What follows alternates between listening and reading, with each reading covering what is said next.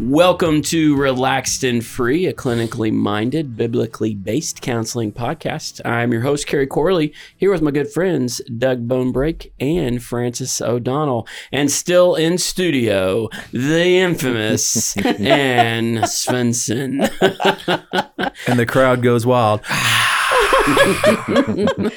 Infamous has never been used to to describe me. Well, when this, I'm glad. when this gets 1.5 million downloads, Ann, it's going to change, okay? Yay! Well, as they as they say in the biz, when this thing drops, That's right. is that what they say in the biz, Doug?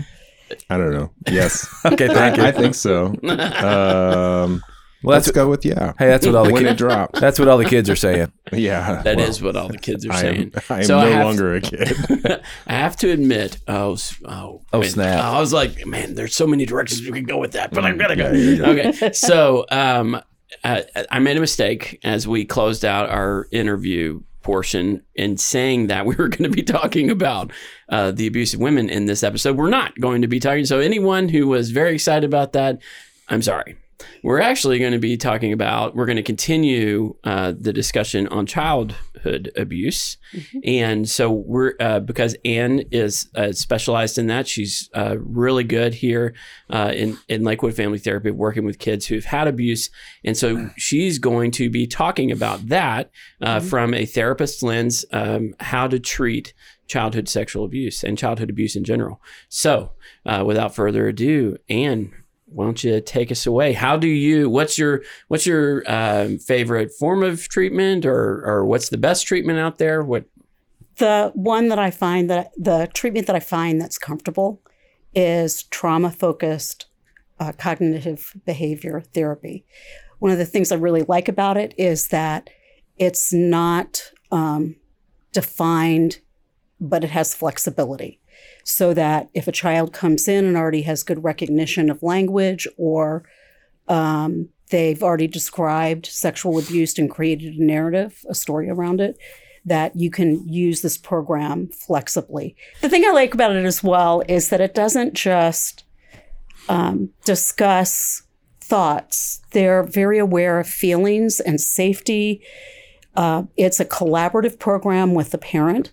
Uh, takes I like that. I do too. Actually, the child and parent relationship should be reinforced in 50% of the sessions and the treatments. Amen. Amen. Amen. Yes. All counselors out there who see children, listen to that. Quit getting the parents out of therapy. Involve them in therapy. All right, off my off my uh, uh, And here's the here- soapbox. But Yeah, what no. if, but I mean, what if?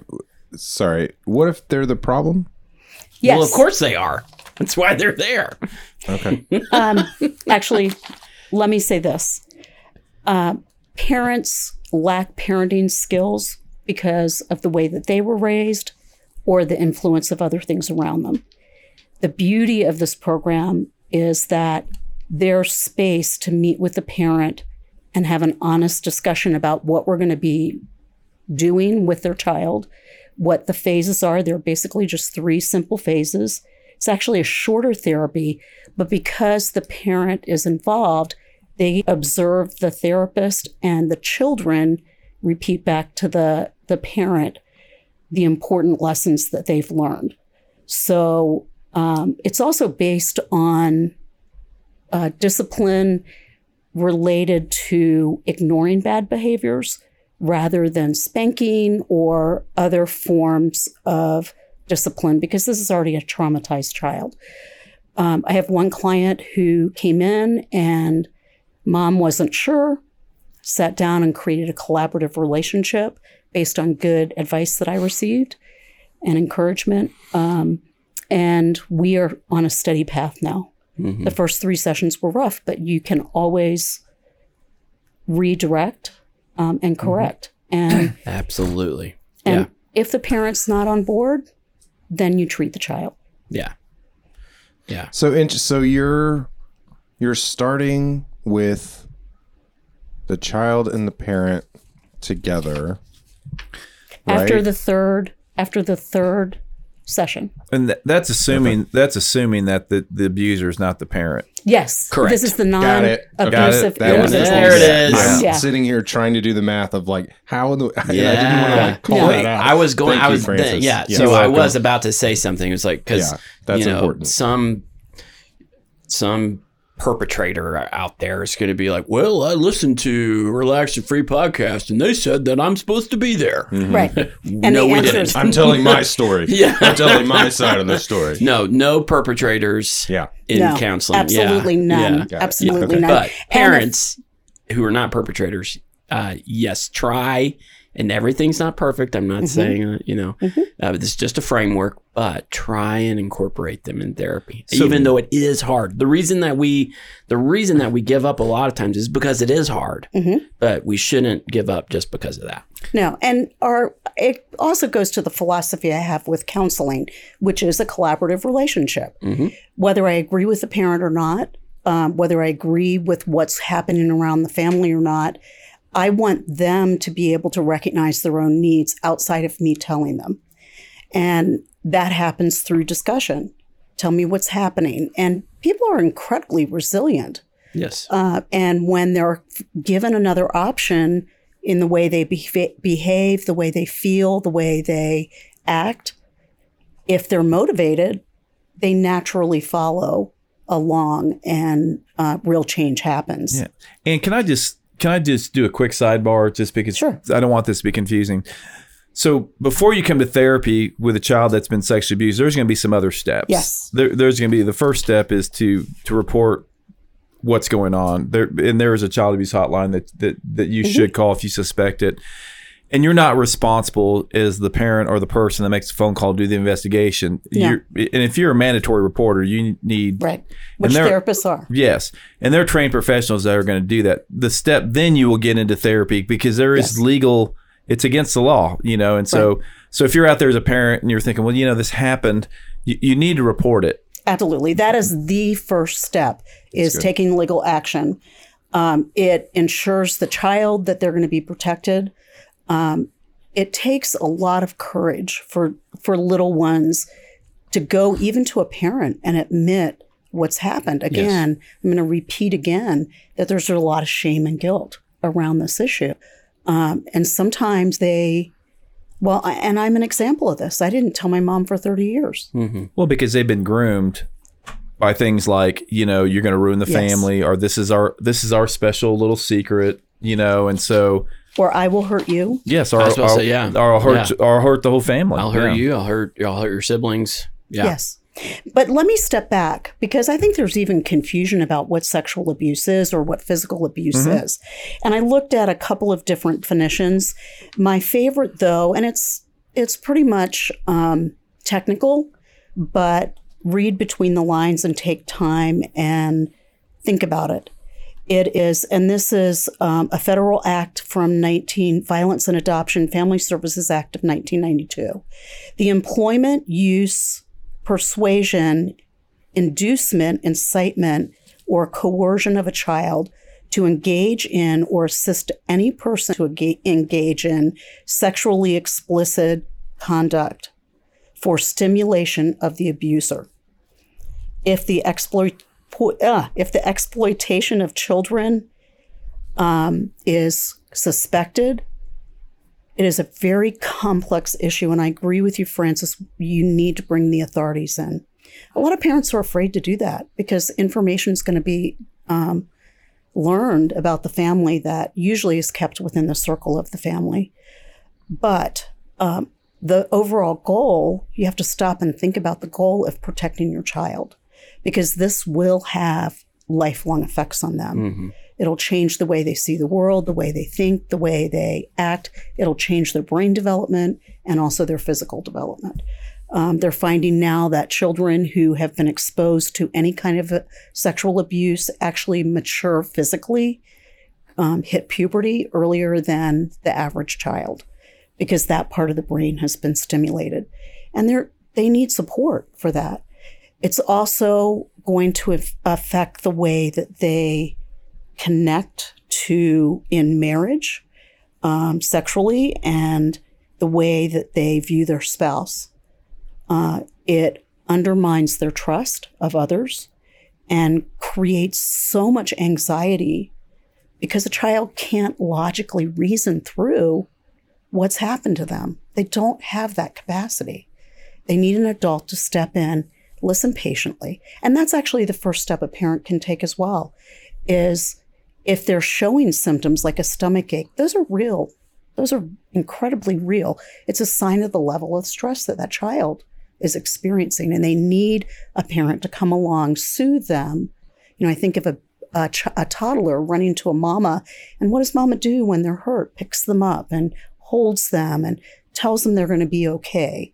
That we'll work through this. That that they're there for that little one, that child, um, reassures the child that there's hope. There's truly hope.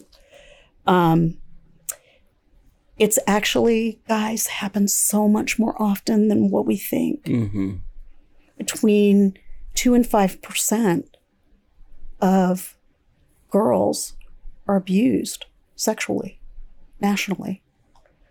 Um, that's not said to make parents fearful, but we need to be observant. hmm Yeah, be realistic about the numbers. Yeah. And And it's, it's also boys too. Yes, you know? absolutely. I was just Yep. going to say that. It's um, one out of five girls and one out of 20 boys.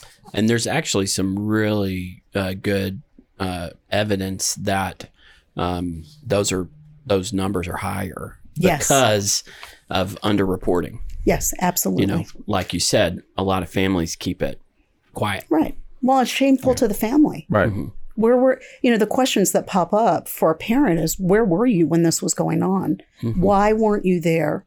Your family must be sick, especially if it's um, sibling abuse. Um, it it's just a scary thing, and it's really good to have the support around you of those that can help you navigate those fears and and the anxiety. Um, and the abuse isn't just to the child; it's to the whole family because it changes the family dynamics and it does involve where was I, you know, questioning the the parent's motive. Yeah. Um, so, um, we have uh, listeners who are pastors, Mm-hmm. and they're getting their um, counseling advice from us. Mm-hmm. And so, one of the things that I want to do then, because pastors are on the front line, a lot of times abuse uh, is reported to them first. Yes. Whether they're a youth pastor or whether they're a family pastor or a senior pastor doesn't matter. Um, they are are one of the people that's on the front line. So Mm-hmm. Francis covered, you know, reporting. Yes. So and um, I, uh, it, it, it's as a pastor, you're a reporter. So Yes. you you will you will need to report any kind of suspected abuse. Okay, and then um, when it comes to helping this family in your church, Mhm. I want to talk a little bit about that. Um, how can the uh, Christian therapy community uh, best support pastors? What can pastors do to handle this? The news, handle um, maybe even gossip that's going on in the church community. Absolutely. All of those things. I'd like to open that up. Well, so first, do you mind if I Not at all, Francis. Francis, go for Francis, it. Francis here, the pastor on the podcast. so every church should have a good risk management plan, which means that um, you should have a plan to, to deal with this ahead of time before you know it should be proactive, not reactive to mm-hmm. situations like this.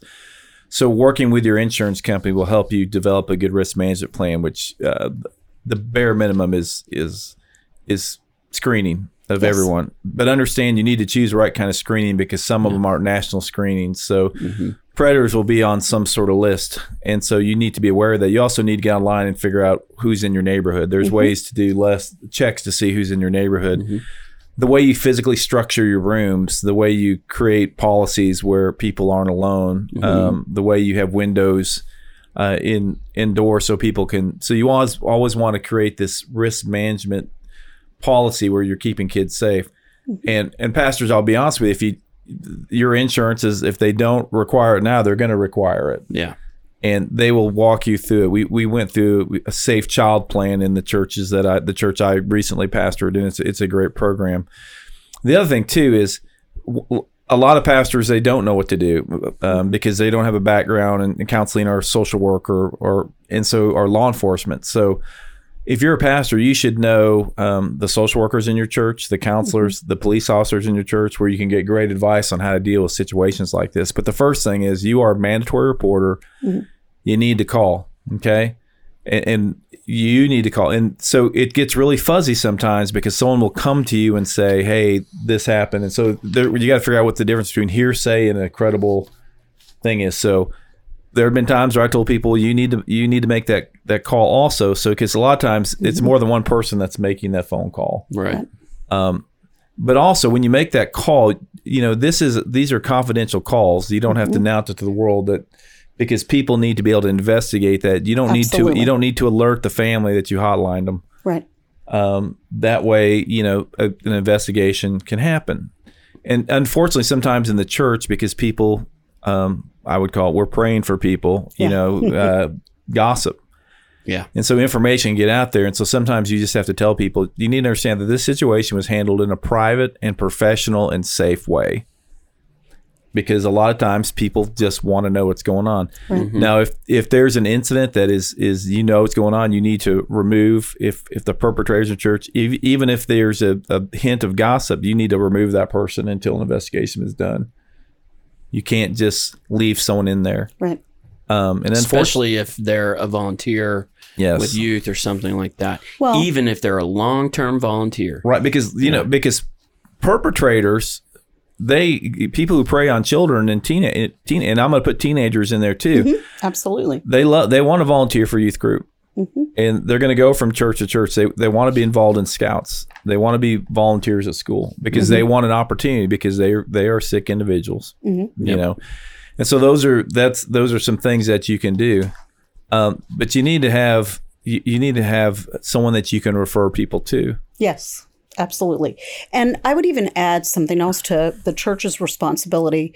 I think the church has a responsibility to um, to do a background screening on every volunteer that Yes, works and- with, yeah, and we- with children. That that's what I was saying. Everyone. That there has to be a national background check, Right. Yes. not not just state. right. Yeah. Right. Yeah. And yet, yes, it's expensive, but it will prevent harm to the church It's worth and every to the dollar. children. It is yep. worth every Yep. dollar. Yep. On so Everyone. many levels. Yes. Worth every dollar. Whether you're a church of ten thousand or a church of hundred, you need to be doing background checks on Yeah. all your and workers. you know uh, it's really um, because it's becoming so prevalent now and the insurance companies are requiring it the cost is actually continuing to go down to run background checks and that kind of thing so um, and uh, and i can't emphasize enough that um, even if they're a long-term member long-term volunteer that's been serving in your youth group or serving with boy scouts or whatever for the entire time you've been there it doesn't matter No. have them screened Right. and you know what um, it, speaking on characteristics of abusers and stuff the people who have a heart for ministry and the people who have a heart for those kids are not going to care No, okay they're not. they're going to be like oh absolutely yeah yeah so from a practical side, pastors budget for it. yeah But just put it in your budget. That's, Yeah. that's just Yeah. part of that's the cost of doing ministry. Well, you know what? And you can also do some low key um, education with your volunteers that are working with children because kids will um, have, there will be behavioral changes. They'll be more anxious, they'll be resistant to going places or being with someone. Um, and if any volunteer sees an excessive increase in that, it's helpful to have an adult that just steps in and says, Are you okay? Even if they deny it, even if they don't say that anything's wrong, at least you're building a bridge for them of care. So, man, what are some things that, let's say, youth worker or children's worker, school teacher, what are the things that they need to look for when they suspect that in a child? Yeah, short. Actually, this is for parents as well. Um, it's short term uh, psychological problems where they become angry. They do vary a great deal. I can't give you a list that's definitive, right but the behaviors, there's a marked behavior change. Um, when they get anxious and depressed, and anger is a big marker that something's wrong. Um, if they have guilt and shame, that's another significant marker. Um, they're eight times more likely to start cutting or hurting themselves um, in some kind of way. So uh, they're also more subtle of uh, symptoms, and those are noncompliance, aggression, avoidant behaviors, um, truancy, especially in the teen years, and acting out sexually. Yeah, So- the, the sexualization of environments. I remember that in my child abuse class that I took. Yeah. You know that Yeah. they can. What does that mean? Like, can you define that sexualization of the environment? Yeah. so let's using your environment. No, but the, the way they play with dolls. Um, Oh, I see. the, the way they begin to to dress or the way they um, They start flirting with boys, or if it's a girl, start flirting, flirting with boys, or touching, more touching that's normal. in- inappropriate touch No you ba- know, lack of lack of boundaries. boundaries physically yeah So that's um, that's what I mean A lot of times, uh, a lot of times, you know, I'll have parents uh, ask me questions, whether that's a church or counseling or whatever, and and you know we can give them these um, federal definitions and, Right. and and can get kind of confusing because parents are like, I feel like you just recognized or, or identified every 14 year old right. in True. out there you know and i'm like yes i i totally understand and so parents get confused they get turned mm-hmm. around and then some parents who are more aware get really anxious that something bad's mm-hmm. happened you know? Mm-hmm. And then um and then some parents just dismiss it altogether. The truth of the matter is is as a parent i want you to trust yourself. Yes. if you think something's up with your kid, have them checked out. It's worth it. Right. To have a third party that you trust just sit down with them for a few sessions and try to determine what's going on. And, you know, worst uh, case scenario is something is going on, whether that's abuse or whether that's something else, you know. But best case scenario is they sit in there for three or four sessions and the counselor says, you know, I think everything's okay. They're just struggling with this breakup or they're struggling with this, uh, partic- you know, this particular thing. And, uh, but it, I think you're good to go, you know, and then you don't sweat it. You're like, all right. And, and it's just worth it. It's worth it to, to have somebody uh, uh, that you trust and that you know to, to look in on things that are And going I, on. and I think that's necessary and important. Um, when my son had that mild abuse, in my gut, I knew something was wrong. hmm And God's given that to us to observe our children and see changes that are out of character. I, yeah, I think that's really important. That part is the change, Yes. right? You have to have you have to have your established baseline, and then you're looking for a trend in another direction, or like this is something they never used to do before, and so on. So, Yeah. um, that's that's what all of that was playing back to me in my head. But I have a question about this. This is the cynic in me. what is the prevalence? Do you estimate? I don't. I don't expect you to have the data on this. What's the prevalence of the parent having a hunch and the kid using that for special treatment, um, or the parent projecting like a Munchausen type thing, right? Where it's they're they're making up, they're fabricating an illness. Hey, what's I'm just curious if we have any sort of a gauge on how what's the likelihood that me That being- someone would feign abuse yeah or well, a parent yeah. would would manifest it in their own yeah mind. either that they would do that or that the kid would use it as special treatment because they got pulled out of class or on Wednesdays they get to go do this and it could be traumatic so now they get ice cream or whatever and they don't they don't really see the rep- the repercussions of of leaning into it right. because they just see oh I'm not I don't have to go to school right. I have answers for that, but if, Go ahead. Go okay, ahead, yeah, because add that on. is you know um, uh, when I first started counseling in 2011, I was with Dallas Children's Advocacy Center. So, Mm-hmm. um, and then I've uh, answered lots of questions like that from parents because it's a legitimate question. It's like, what if my kids just making all this up? Um, I don't know of any research out there that says that gives a number statistically of how many cases are fabricated or anything like that. I'm comfortable in saying that it would be very low. And then I'm also, and one of the reasons that is, is I'm comfortable in saying that if your child or teenager is willing to fabricate abuse in order to get mm-hmm. out of school, you got some other stuff going on that still needs to be investigated. Right. Well, I, so like I could see me doing this. well, Doug, you might have some was- stuff going on It that needs to be investigated. because I was bored. I was bored at school, notoriously. So I could. This is why I'm like, if did- my kid's as you- clever as me, You didn't do that. No. Right. Uh, and why? not that I know of. I did. I did go to counseling like for a short spell, Okay. but yeah. and I think I talked about this on You another did, thing. yeah, yeah. I just played with the Legos. yeah. And so I Yeah. wanted to keep going back, but I think they saw through me because I wasn't really committed to having a problem. Like Yep. that didn't register in my brain that oh Yep. if I faked something. Yep. But like Lindsay said the other day, and um, we're recording this shortly after I forget his name, this which is awful. The, the Bills player collapsed, right? Lindsay Oh. said the other day at one of her schools, one of the kids came in and said, I had a heart attack and they had to give me CPR and I slept for a little bit for a long time in the nurse's office and like recreated the entire thing Oh goodness. and like, you know, to have a problem. But also, you know, I think he was kind of empathetically attached to that. But- Right. Yeah. But I yeah. just I worry about this because I'm like this is something I would probably do and so if I go too fast with with one of my kids, right? And I'm I'm trying to do this. And so um yeah, I guess I that, it's just understand an the interesting question. concept.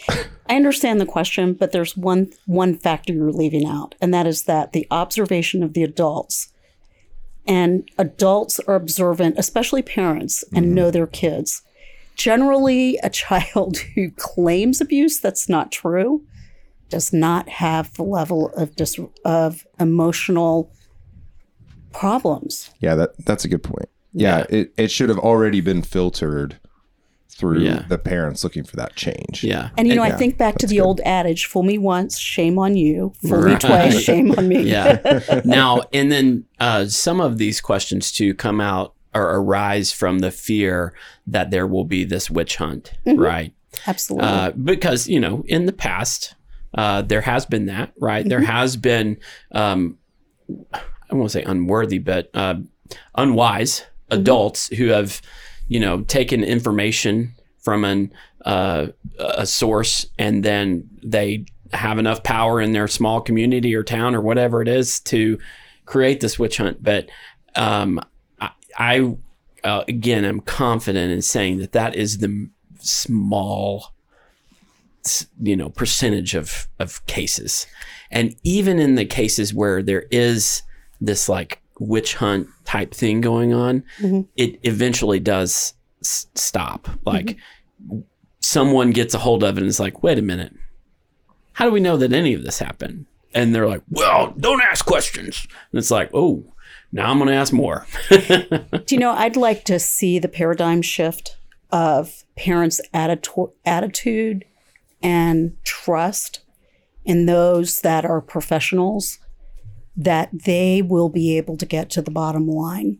If there's a suspicion, call CPS or whatever the designation is in your area, Child Protective Services. Um, that's important. yeah Um, if you have if you have real cause to believe, call a therapist. Let them do an an evaluation. It may be a one time visit yeah if it's a repeated behavior. that's right Um, that's what we're in the. That's why we're here, is to help to determine the severity. Um, actually, p- most parents really don't want to know the details of what happened to their child because it creates a lot of fear for them. Um, and I think sometimes parents don't understand that that's the exact thing that that the child needs. But uh, a professional can help with that. yes they can And the parent and the professional also can help with the parent deal with all the issues that arise from, like you said, the collaborative counseling. Mhm. Because there are issues related to that. What could I have done? What should I have done? Yeah. Yeah, and treatment does not have to be long and drawn out. Um, as I mentioned, the um, trauma focused behavior, a cognitive behavior therapy model. Um, Say it four more times really fast. couldn't do it. um, they offer certifications and classes for therapists in that. But for the parents, um, I think it's important to acknowledge that you want to go to a trained professional, someone with some background and has some understanding, and trust that with that training, they're they're not they'll be able to judge uh, and have an objective view of what your child's going through. Um, and there are a lot of resources online, like Carrie Yeah. mentioned in the last podcast. Um, but I, my heart goes out because it's a hard thing to face for a parent to know their children have been harmed. Yeah.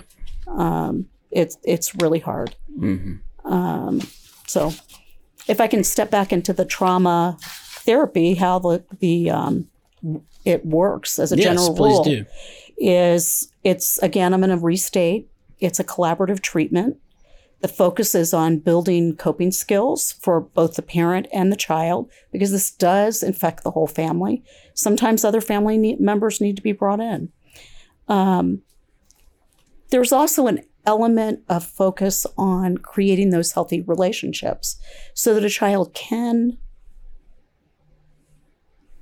uh, continue to um, go to their parent. They'll build confidence in their parent.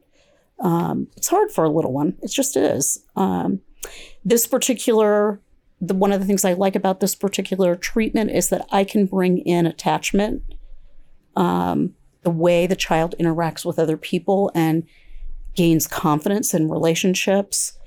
Um, we touch on their development, both neurologically, so their cognitive development, and also their emotional development. Children are not born with the ability to cope with big problems. Can you tell me from a so I'm so I'm a parent Mhm. and I'm bringing my kid into therapy. I'm already this whole thing has been exhausting. Mhm. I, my kid's been through you know what feels like 14 interviews. Mhm. Uh, they're all poking and prodding at their memory and um, and here I am talking to a stranger Sure. about some of the most difficult times that I've ever experienced in my entire life. Um, what does that practically look like from a therapist standpoint? How do you love me well? How do you love my kid well? How do you gain my trust? All of those things. Um, a lot with children, even with teens, with little ones and with teens, the very first step, and also with the parents, has to be building trust. So, although some parents may feel like the kid, their child is coming in and not making progress, there's an important first step, and that is creating a relationship so that the child knows that the therapist is safe and knows that um, they're not going to overreact based on what happened.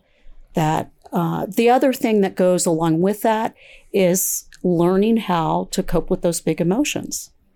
Um, they are experiencing them.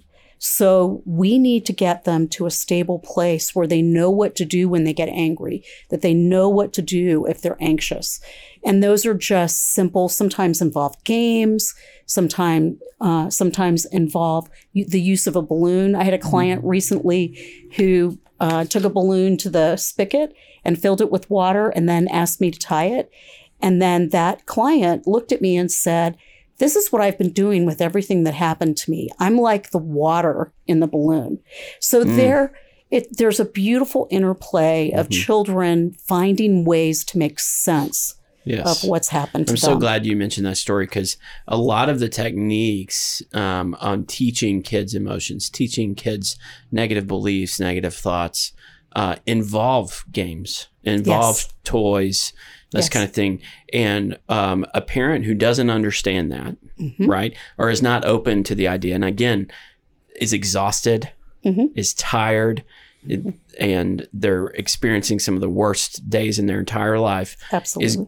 has a potential to look at this and be like, so I'm paying you to play with my child.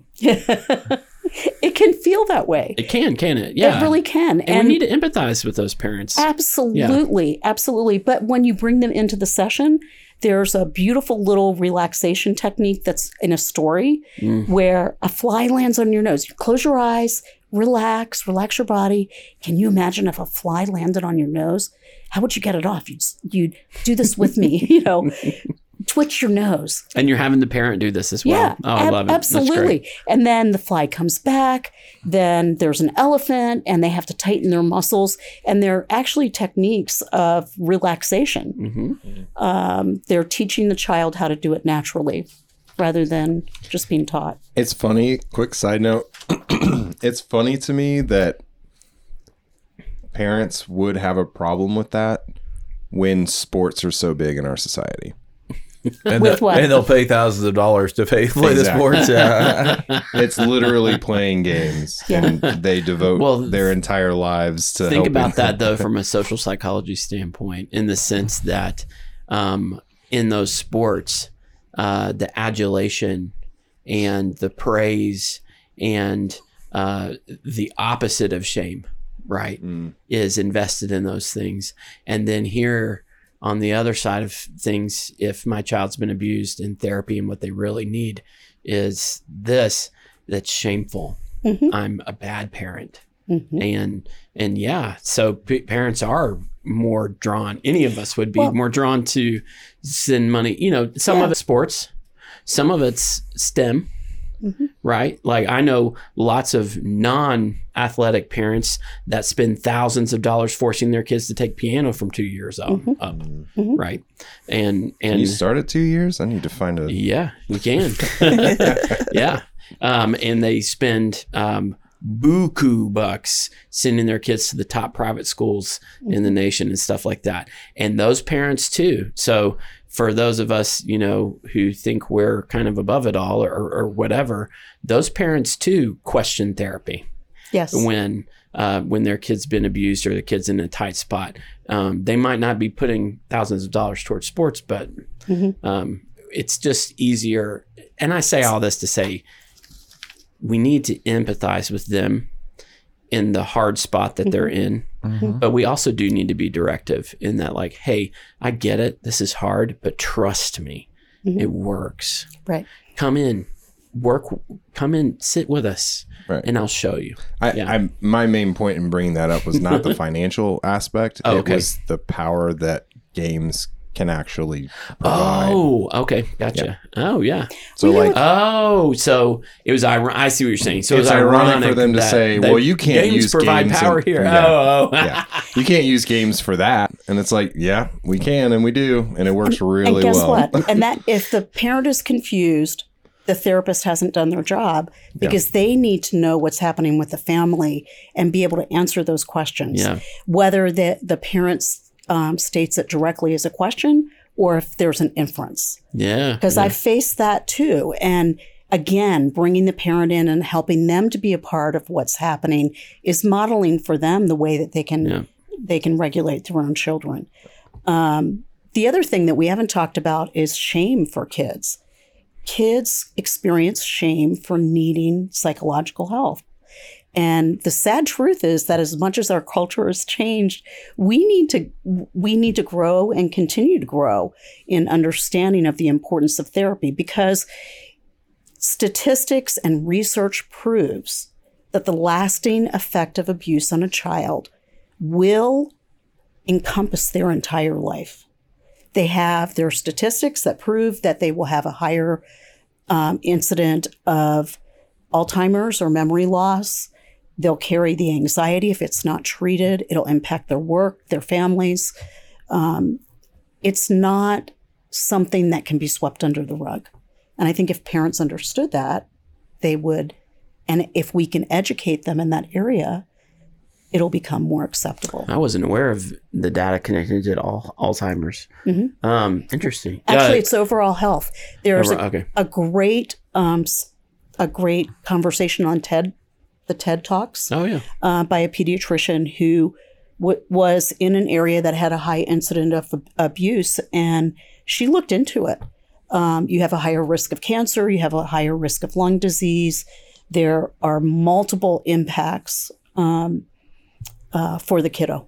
There's, I, I think we talked about this in one of our podcasts at some point, but we there was an analogy thrown out by somebody at some point that it's kind of the equivalent of being in a pretty bad car wreck and then not doing any sort of rehab and acting like it, trying to act like it never happened. Yeah. Yeah. Um, I want to go back to another uh, question that one of you asked, and that was, you know, parents are afraid to create the narrative, the story around what happened. Um, actually, that's the second step in um, the way that I look at treating. First, we have to teach them the skills. Then we can start to tell the story, and it's going to come out in little bits. Um, the third part of of therapy is once they have a cohesive story and they've been able to work through the emotions and gain an understanding of responsibility for what happened, then it's simply mastery. Um, the program that that I have learned is actually short term.